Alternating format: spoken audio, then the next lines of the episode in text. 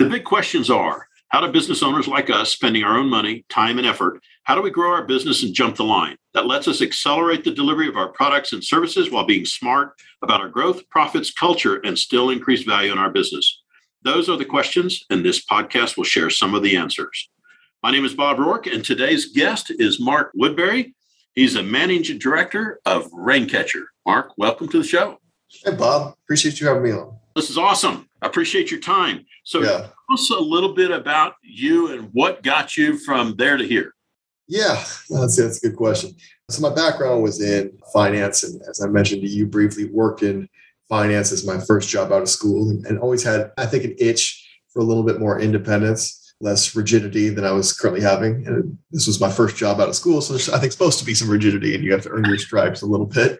So, I learned a ton and liked what I was doing, an itch to go towards self employment. And they say, uh, what is it? Necessity is the mother of invention. Meaning, if you want to start a business and you don't have any money, you better figure out how to start a business with no money.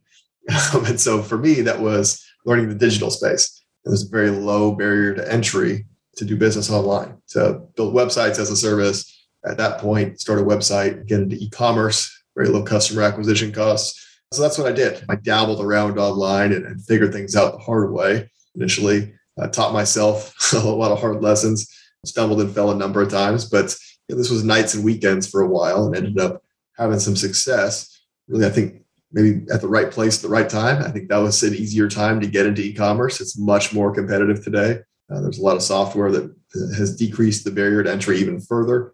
So there's probably 10, 20 times as many merchants online today competing for the same ad space as there was 15 years ago when I got into it. But I got in and got my feet wet into self employment. I uh, learned the hard way about having to keep your own books, quarterly estimated taxes, learned that lesson the hard way. So plenty of stumbles, as no doubt seen with yourself or potentially your clients. And so learned that the hard way and ultimately ended up selling that and got into, I didn't know what my next venture would be until I sold that company. And throughout the sales process, that's when I learned, okay, this is what I want to do.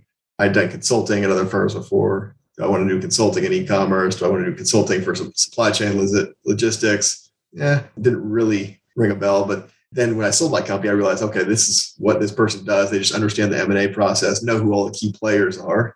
It's a lucrative space to be. I think it provides value.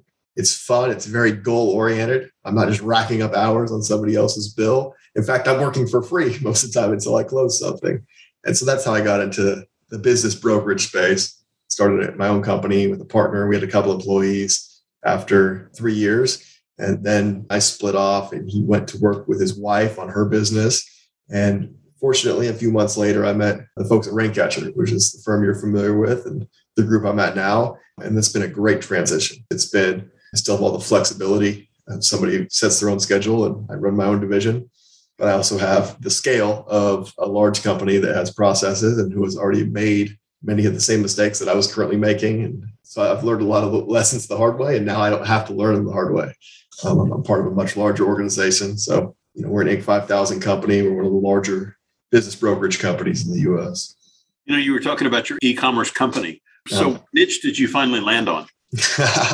yeah. So, we ended up drop shipping equipment. This is in the days when you could just, any this is still done today, but to a lesser extent, which is you make a sell and then you turn around and buy that product from the supplier the manufacturer. So we used equipment. We used primarily woodworking equipment, but we had metalworking and we had desks and tables as well. And we kind of branched out. This is before Wayfair and before Houzz. So there was some furniture element to it, but we also had equipment. This is before the major equipment dealers had a large online footprint. And so myself and my partner at the time had just figured out online marketing before many of the major companies with larger budgets than us had. We sold primarily equipment online. I think about trying to match up what you learn in college and your first job with what yeah. you ended up doing. What did your degree prepare you to do as far as it goes with this business? That's a good question. I learned the basics of accounting. I learned that relationships really matter. That always rang true. I don't know if that's necessarily coursework, but that was my life experience that taught me that. I learned the basics of finance, of business management. We scratched the surface of sales and marketing, but a lot of it is just on the job experience. My best lessons have come from stumbling and falling, or I've sidestepped uh, maybe some mistakes by observing what other people have done and by surrounding myself with people smarter than myself and people who have done it before me. I think that's just how I've gravitated towards learning as opposed to textbook per se.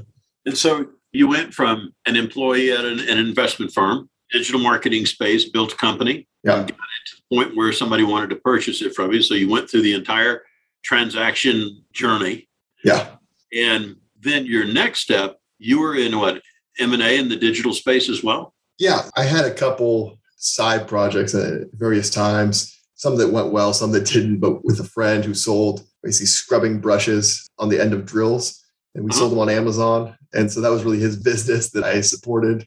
At this point, I lived in Los Angeles. I took a consulting role at 20th Century Fox. So I've seen behind the hood of the Fortune 100s and how they operate. I'm much happier in a small business environment, I'll say that was a fun role just to be around that type of corporate environment to go to work in a 36 story tower on their Fox Plaza every day.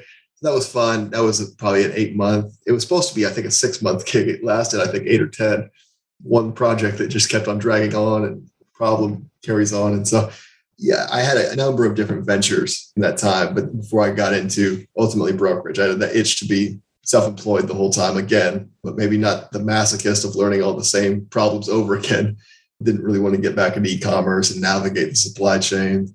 And so I thought M&A and, and being a broker would be a good space. And it was, but I had plenty of problems that I had still yet to solve and had maybe a slow start in the brokerage space. My first few listings, when I thought I knew what I was doing, it turned out that maybe I didn't know so much, Bob.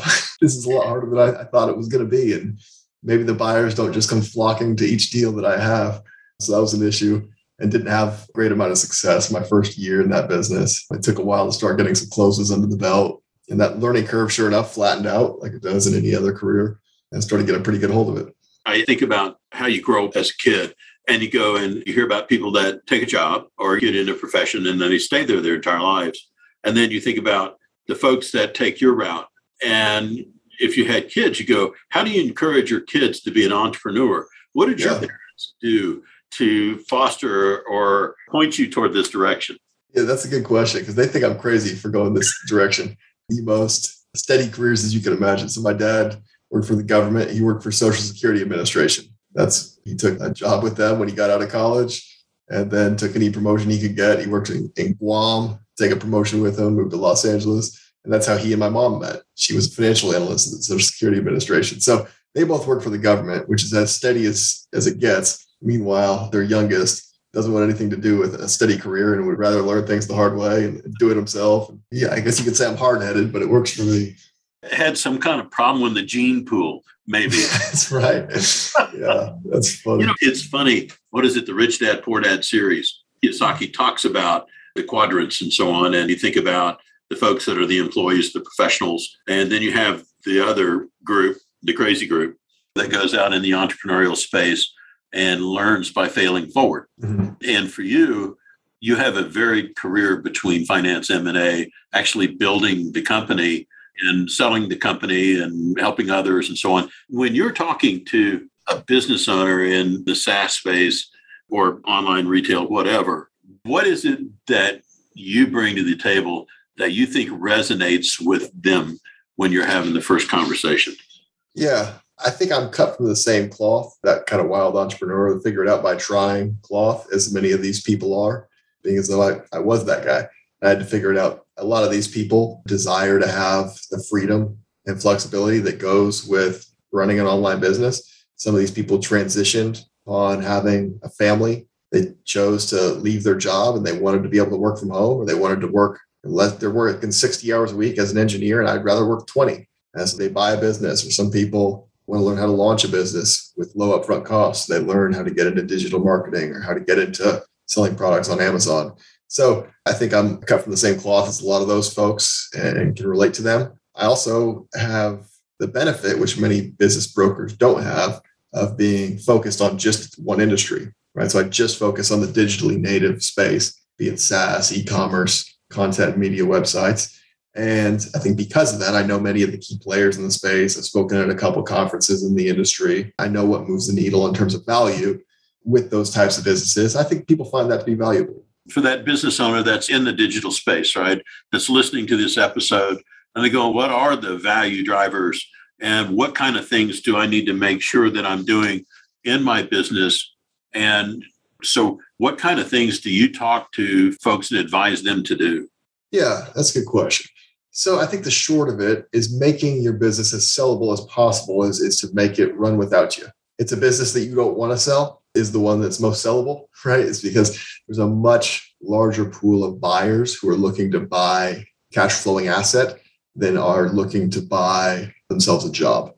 Like you and I spoke about it before the podcast, Bob. There's there's millions of businesses out there that make 100, 200,000 dollars a year, but they require an owner to step in and operate them. To oftentimes work 30, 40, 50 hour weeks, which can be done. Those can be sold, but the ones that are sellable at a higher price are ones that have management in place, have operating procedures, and have more or less navigated or grown through the phase where it's reliant on the owner as the operator. I think about the difference between a job and a business. And for you, when you're talking to the various potential clients that come in and contact you, if you could characterize, do you think that those business owners recognize the difference between having a job and having a business? Or is that something that's forced on them in the sales process? That's a good point. Most don't, I'll say most people, especially I think in the digital space with the clients I work with, it's them. It's they're the artist and this is their artwork that they're selling. They don't realize oftentimes how reliant on them it is. We kind of counsel them up and say, this needs to be an operating procedure. Somebody else needs to be able to step in and operate this. But I'll say that that some have learned the work-life balance and have learned the importance of delegating, even that if that means a couple errors are made while a new person is broken into a position it doesn't have to be perfect. What needs to happen is these people need to learn, and, and you need to build a management team underneath you, uh, and to be able to step out and be work on your business instead of in it. That's the minority in my in my view of, of small business owners who understand that. But as they get larger, that becomes a necessity. I think that's when owners become more more just owners as opposed to owner operators. The things that strike me as I think about the various business owners and we all come out with some kind of formal education typically. And the formal education usually has absolutely nothing to do with what we're doing. I'm right. a pretty kid that organic chemistry took me out of med school. And so went through the army, went through Intel, and now I'm in the finance space. And you go, well, those don't match up at all. As these business owners are out there searching for resources, when you were running your business, was there a pivotal book, resource, mastermind group, or influencer that helped you get ready to sell your business? That's a good question. Was there one that helped me get ready to sell my business? I'd say no. I wish that resource was available to me in terms of exit prep. There's a lot of brokers out there that are, we say, we're there for the fireworks. We're there when you want to sell. We sign you on as a client, we sell the business, and it's off our books. I'd say if had I come across Raincatcher or a firm like Raincatcher that has an exit prep part of the business or a business coaching part of the business, somebody who to teach you how to keep better financials, somebody to, to teach you how to delegate and build standard operating procedures in your business, or how to price your product and service. A lot of people don't, the pricing too low. They don't realize it. There's price sensitivity. You can increase your price by 20% and only lose 2% of your customers, but potentially.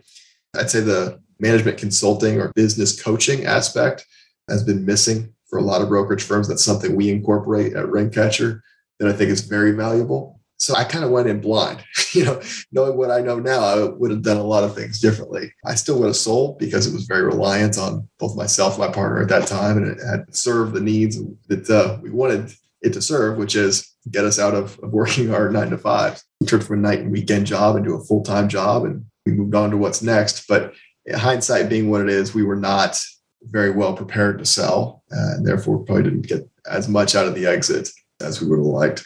I think about for the potential business owner that's attempting to sell or come and go, should, you know, I want to sell, should I sell, or I got an unsolicited offer, some combination of that, or I've got a health right. it is. And I think about the experience that you've had as sort of says, I may not be able to tell you exactly what to do, but I can damn sure tell you what not to do. Right. In the business space, do you think there's a greater recognition that the business owner needs to get company or needs to look at enterprise value or needs to look at the value drivers in their particular business? Do you think that's happening or is it still a vacuum? There's been some polls about this asking business owners, particular baby boomer business owners, who are coming of the age now where many of them want to retirement. Many of them have wanted to retire for 10 years and are still unable to. How many of them have a legacy plan? How many of them know what their business is, is worth? And the number is shockingly low. And those polls, I don't know what the sample size is, but I can tell you from being boots on the ground and talking to these people, it adds up because a lot of these people just don't know what their business is worth. It's somebody at a conference told them one thing, their friend sold for another, and they try to put this together. They think they're in a good position. Oftentimes, it's pretty rare that somebody comes in and has an accurate understanding of A, what their business is worth, B, what the sales process entails. Are they selling stock or are they selling the assets of the business? Is it come with cash and working capital included or not? There's a number of caveats to it that people are just uninformed about until they get into the process. It would be nice if people started up to a decade, but at least 12 or 18 months before their planned exit to prepare for selling. If they rolled up their sleeves and did a little bit of work ahead of time, they'll get more out of it when they do finally pull the trigger and sell. I've talked to other folks from Raincatcher, bird hunted yeah. with a number of them. So some yeah. can, some can't, but that's okay. And the ones that can't, we won't mention by name. But you think about what Raincatcher tries to do when you have a business owner that shows up that's got a good business, but it's just not ready to sell yet. Mm-hmm. For the folks that are out there that may be in that boat, can you kind of walk us through what those steps look like? Yeah, it's different for everybody. I'll say, I guess broadly speaking, the steps to get ready to sell or to grow the business to the point where you can hire management and it runs without you. I'd say that's the number one thing that inhibits business owners from selling or inhibits them from being competitive buying process is it's still very reliant on the owner. That part of that is just the size of the business. If you run a small coffee shop, you as the owner, well, it's somewhat reliant on you to run. It's never going to be large enough to where you can have a full org chart underneath you and you step aside. At least not many coffee shops, right? So there's a market for small businesses out there where the owner is also the operator. But if you can get to a point where your business is large enough where you can step back and hire somebody to run it, that person's been in that driver's seat for at least a year. That's a far more sellable asset. Another one is I'll say keeping clean financials, just CPA compiled financials, whether they're accrual basis or cash basis. It's uh, just having clean books and records, keeping documentation, articles of organization, operating agreement, these seemingly small documents that you never think will come up. Well, when you go to sell the company, it's they're going to come up. They pick through things like that. Of course, they need to. So we try to help folks do that. One thing we've learned, I'd say yeah, I can't take credit for it. This has been Raincatcher's process since before I stepped in, but I learned it the hard way as well, is to really hold the seller's hand and do sell side due diligence, ask a lot of questions going into the process, really get them prepared for what the process is if this means we spend five weeks working on the business, eight weeks working on the business before we market it, then so be it. Because otherwise, these issues are going to come up further down the road, and we're going to have a fire drill looking for some documentation or trying to coach the seller up on what's going to happen and how a transition service agreement works. So if we really hold their hand and have some genuine conversation with them you know, a couple times a week while we're getting the business prepared to sell, our finding is that that makes for a much smoother process in close and in diligence. Also, if we can more authentically present what a picture of what that business is to the buyers. If we've already turned over all these stones and we already have answers to all these questions, well, we're doing the buyer's work for them, and that just makes it more appealing. Uh, so that's really part of what our job is: is to counsel the seller on the process, run a competitive process to get them the best economics. You guys do a fairly uh, robust job of doing diagnosis with software as well, right? in your value builder application? Yeah. So we use the value builder system. And so what we have, we're big believers in how that diagnoses the multiple facets of a business that really move the needle on valuation. So if you have one supplier versus you have several, owner reliance, how many competitors there are, how long have you been in business, what the financials look like is a high margin business, a thin margin business. As you know, all these things really move the needle, whether you're evaluating a, a public company to invest your, your client's assets in, or whether this is a private equity group evaluating one of our clients' businesses as a potential acquisition. Um, if we could show that this is a strong market position, is well reviewed by, by their customers, has a durable supply chain, product and service that is, is well liked by the end consumer, well, that's a far more desirable asset than if we're not able to prove any of that. Do you think, you know, as, as you're out there and around, there's more than one type of buyer. Do you think that the business owners are well versed in the range of types of buyers? That's another good question. And unfortunately, the answer here again is no. We do see the occasional seller who knows, hey, in my industry, we oftentimes sell to XYZ company. XYZ company, they're at all of our industry events or at such and such industry conference. And this group was there soliciting uh, bids, and another business owner I knew sold to them. That does happen, and they're able to cue us in or kind of point us in the right direction of who are going to be the potential buyers. But oftentimes they kind of come to us for that answer. As you know, these small businesses be worth under a million dollars. It's they're really going to sell to another competitor in their same business model, typically in the same city, or an individual. You know, there's serial entrepreneurs who might build a business, sell it, and go on and buy the next. Just look for multiple ventures at a time. There's some businesses that lend themselves to the owner operator stepping out, gas stations, liquor stores. So, not companies that I work with as the digital advisor, but those make good passive business assets as well. Some people own a portfolio of, right? So, we find that I'd say no, 80% of these business owners, they might think they have an idea, but they really don't know who the end buyer is going to be. And then the larger businesses, 135 million plus in annual profit. Hey, we know private equity groups out there, or occasionally such and such private equity group has already shown interest. Should I take their offer? Or can we run a competitive process? We need some professional handholding to get the deal done. Also, can you get me some competitive bids? So they don't know the names of private equity groups, but they know, you know, there's an investment group, a family office, private equity firm out there that's going to buy them. I just think about the experiences of life, right? When's the last time you did something really well? The first and only time you did it? Yeah, that's right. That's a great point. It's one of those things that most people only do once, right? It's we're selling a third generation family owned business right now. This will be the only time it's been sold. It was started by a great grandfather. And, you know, so other people start a business and it is their well being and livelihood for 30 years and ended up selling it.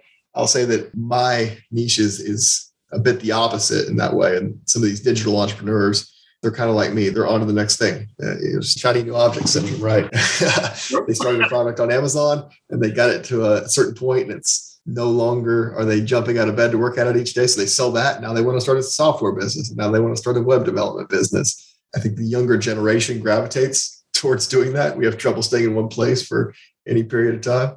But also, I think the digital native space, you could scale a business more quickly through digital marketing than it used to be just word of mouth marketing or offer a service in a, in a local area, which took longer to reach this critical mass.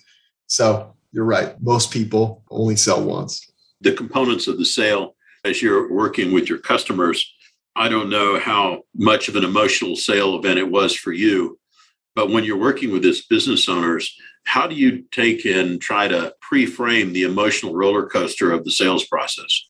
Yeah, that's a good question. For a lot of these people, it's their business is their baby, and it's probably understandable. It's your business owner. I'm sure you get it. Most of these people, it's they raise their kids in the business. They might own the business real estate. They service the community, their employees, and so oftentimes their customers are like family. So it's about finding the right fit buyer who's going to take care of them as well. And it is a very important step. And we find that trust is paramount in them making a decision who they're going to work with and for them being happy with the outcome. So we just don't push anybody. We just very, I think, upfront and honest about what the valuation is and back that up with the facts and figures that are at our disposal, as well as the experience that we have. And oftentimes just questions will arise. What does this look like? What does that look like? They've built it out around their vision and it was time for somebody else to step in that it's oftentimes they have questions about what that's going to look like. Some of those we can answer. Some of them kind of have to wait until these offers come in introduce them to the potential buyers and wait for there to be some dialogue there for the seller to either get comfortable or potentially not with with who the new owner is. I was thinking about when you sold your business early on the likelihood of that being the biggest check you ever had in your hand is probably fairly high. Well I tell you, when I was 25 years old and still had student debt, it's gave me $200 or $200,000. It felt like a ton of money up until a few months earlier that year. But yeah, I never thought I would have needed more money than what I had at, at that point. Yeah, I was wrong. Right. clearly, it goes quickly, but you're right. it, it kind of goes with the territory. You hear that 80% of the business owner's net worth is tied up in their business, right? And yeah. so they're petting and taking care of their family legacy and this, that, and the other. And there's that tipping point where the business goes through, the funds are wired in, or they get the check in their hand. What's your observation on talking to those folks the next day or yeah. the week after they close transaction? Yeah, I think it sinks in usually a bit before then. It sinks in right when they start to get offers. You see that glimmer, that excitement, or that sometimes second guessing themselves. It's there's mixed emotions there, but it's oftentimes just backed by a lot of excitement when they get indications of interest and ultimately sign away their business.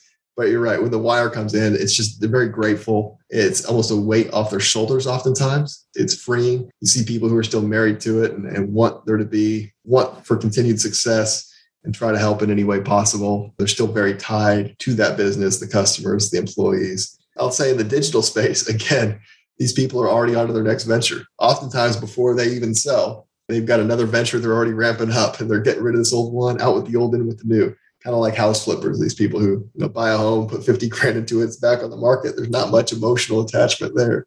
I think that happens more in the digital space than it would with somebody who runs a manufacturing business for their whole career.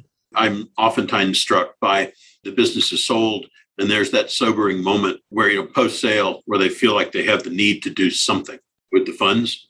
Yeah, that's interesting. We try to bring a deal team together obviously wealth managers like yourself, M&A attorneys, it helps to have good advice all around and try to build a deal team. Oftentimes they have a plan for what they're going to do. So these more traditional businesses, they're going to sell the business, sell the home, and they're moving somewhere. They're buying a house there. They're buying a beach house. They already have plans in their head, oftentimes, on what they're going to do. The serial entrepreneurs who, again, gravitate towards the digital space, they roll that money right into the next venture usually. It's more about this addiction of building in the next business than it is about feeding a lifestyle, oftentimes to kind of uh, model a call. So let's pretend that I'm some kind of digital firm. I've received an unsolicited offer for my company. Yep. And going like, I don't know if this is good, up, down, left, right. The advice is, okay, I want you to call Mark. And so I call in and go, Mark, this is what I have going on. Walk me through kind of your process of talking to somebody that's got a potential offer for their company. Yeah you know, it's good that you bring that up because we have a client like that now. So these are conversations I've had a lot of recently. Oftentimes it's somebody who I don't know what it's worth. I don't know if this is a good offer or a bad offer. It's a lot of money, but is that the right amount? Am I leaving some money on the table? And then how do I sell it? Assuming I want to take this offer, what happens to my employees? What happens to my contracts? What do I need to do to sell it? It's a whole nother conversation in of itself. There's a lot to be done. But typically we'll just counsel them on what is fair market value for the business. That starts with us gathering the financials, understanding their operations, how reliant on it them it is. Put them through, as you mentioned, the value builder assessments. We have some software diagnose these companies, and we also just have some candid discussions about them, about how reliant on them it is, how long they've been running it, how clean are the financials, etc and we'll say, okay, are you interested in taking such and such offer? And sometimes that happens. People come to us and they want to work with the people who have already made them an offer. They just want some professional handholding to do so and to get the deal executed.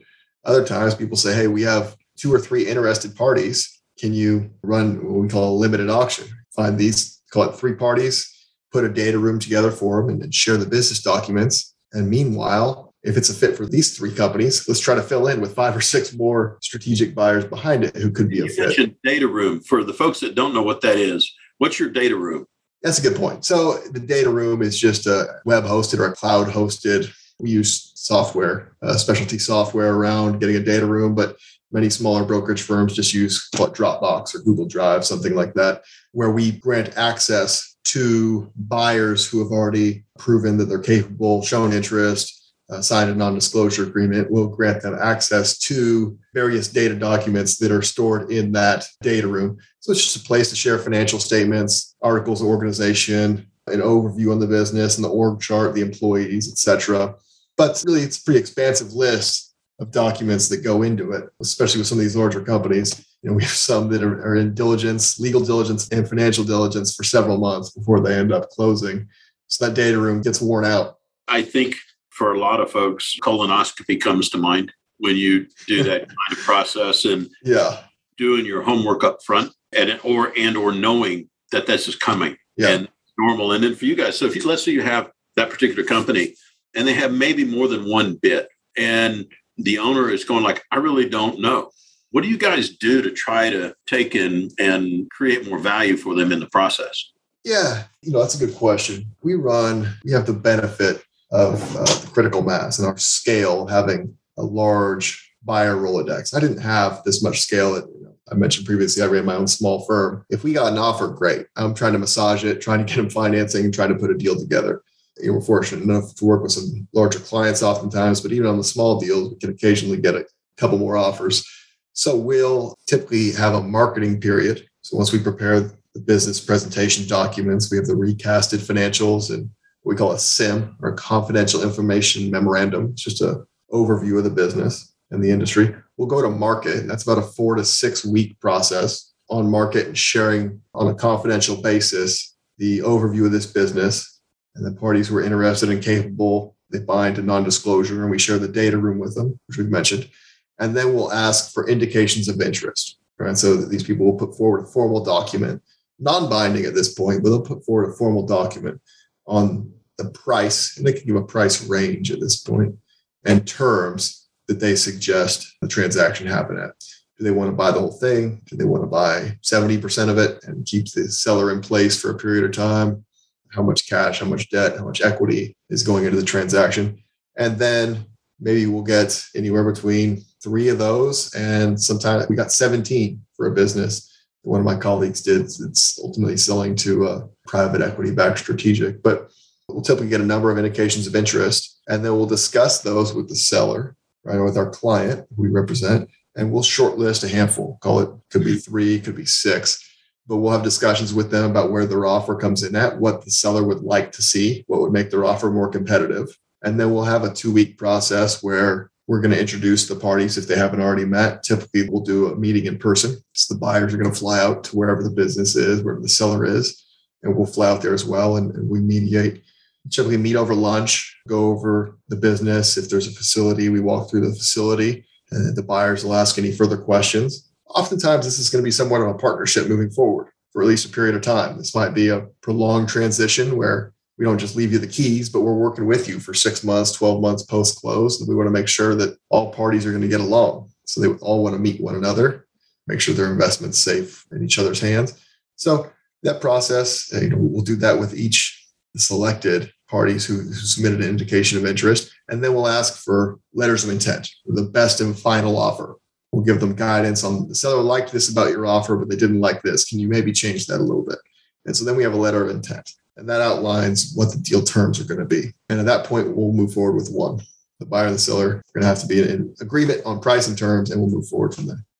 In the world of earnouts, I don't think there's very many deals that go without an earnout somehow or another. And you could have an elevated offer with a bigger earnout and slightly less priced offer with a smaller earnout. Right. Do you find yourself in that negotiating thing? here's compare contrast? Oh, yes. That's one of the caveats. And you mentioned earlier, Bob, how much do these sellers know when they go in? Well, they know they want more and they know they want cash at close. they just assume kind of like a house. This is, I get paid for the house. I leave the keys under the mat. Well, oftentimes there's a lot, a number more variables that go into this. The buyers are going to ask you to stick around for a period of time. There might be a holdback or an earnout that's tied to you staying back or around the business's performance during that time. Some might have a lower percentage of cash paid at close, but your total compensation could be much higher. Some, especially private equity groups, they'll buy, say, 80% of your business, 90%. They want you to keep a piece so that you're continuing to assure the business success, although on a more limited working capacity ongoing. And then when they go to sell it again themselves in another four, five, six years, they're giving you a second bite at the apple because you still own 10% of that. So you know you get a second exit down the road which a lot of sellers are very enticed by and like that. So yeah, there's a number of moving pieces. The earn out, there's a holdback that often goes into these deals as well. You know, it's it's funny. I think about for you guys, one of the unique characteristics of the companies, you guys have depth of field. The people on the team, you know, like uh, Marla's been a fractional CFO for hundreds of company, and you look at Cam. I don't Bishop, know. How, yeah. Cam Bishop. I don't know how many companies they've been through. We were talking about uh, Gary Woodford in the franchise space. And I don't think that's common. Yeah, you're right. I think we have the benefit of being a true team. I think a lot of companies say that. We mean it in that if I had a question about franchises, which I would, I don't know the first thing about how to orchestrate launching a franchise. Gary's got 20 years of experience in that. But what Gary doesn't know is anything about online marketing. He can mm-hmm. rely on me for that. I'm working with a colleague right now whose background is investment banking and he did risk management at a big four accounting firm. He's another one of our managing directors. Well, we're working a deal together that's an e commerce business. I know the business very well, but I've never done a recap of $80 million digital native company. Well, he has.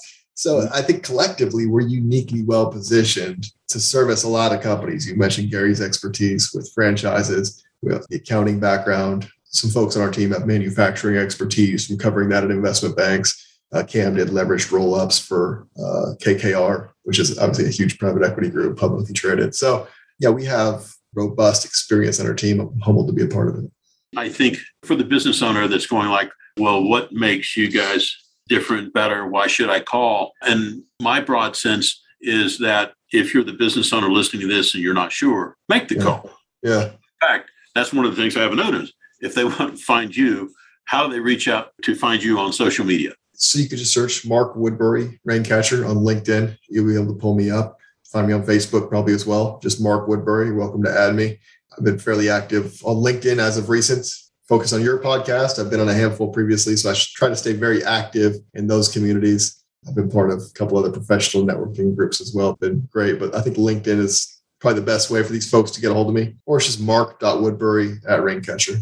The thing that strikes me is about, you know, we talk about the business owner that comes to you is ready, or the business is ready to sell and goes to sell. Well, there's that other business owner that's not quite ready yet. Mm-hmm. And you guys have started trying to address this challenge or deficit in the marketplace. What do you guys do for that business owner that's maybe two or three years out from sell and needs some training or help? Yeah, I'm glad you bring that up. This is really a lot of credit to Marla, our CEO, and as well as Jason for having the foresight to not just be a transactional company, but to be these small business owners or mid-sized business owners trusted corporate finance counsel and so we have a coaching arm of our business. We're very fortunate to have Susan Frew, who's local in the Denver area as well, to run our business coaching team. And she has a whole roster of coaches under her with expertise in various fields. A colleague of mine who's an expert in the Amazon space, Scott Margolis, I introduced him. So he's doing work with Susan and, helping these business owners plan for exit, other folks with expertise in finance, in team building and marketing. We try to help these business owners shore up whatever part of their business is lacking.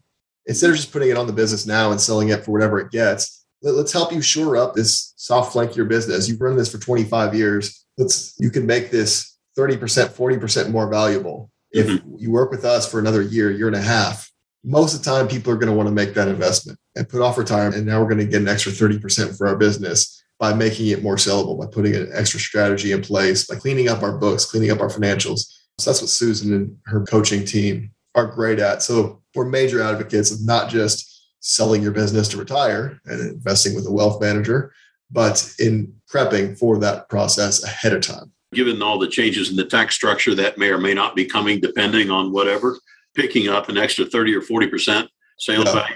So what you thought you were going to gross, you'll net by the yeah. price. And yes. you know, that's of benefit. And the folks that I hang around with, you know, go, the standard comment, you have to have good financials. Well, yeah, should be taller.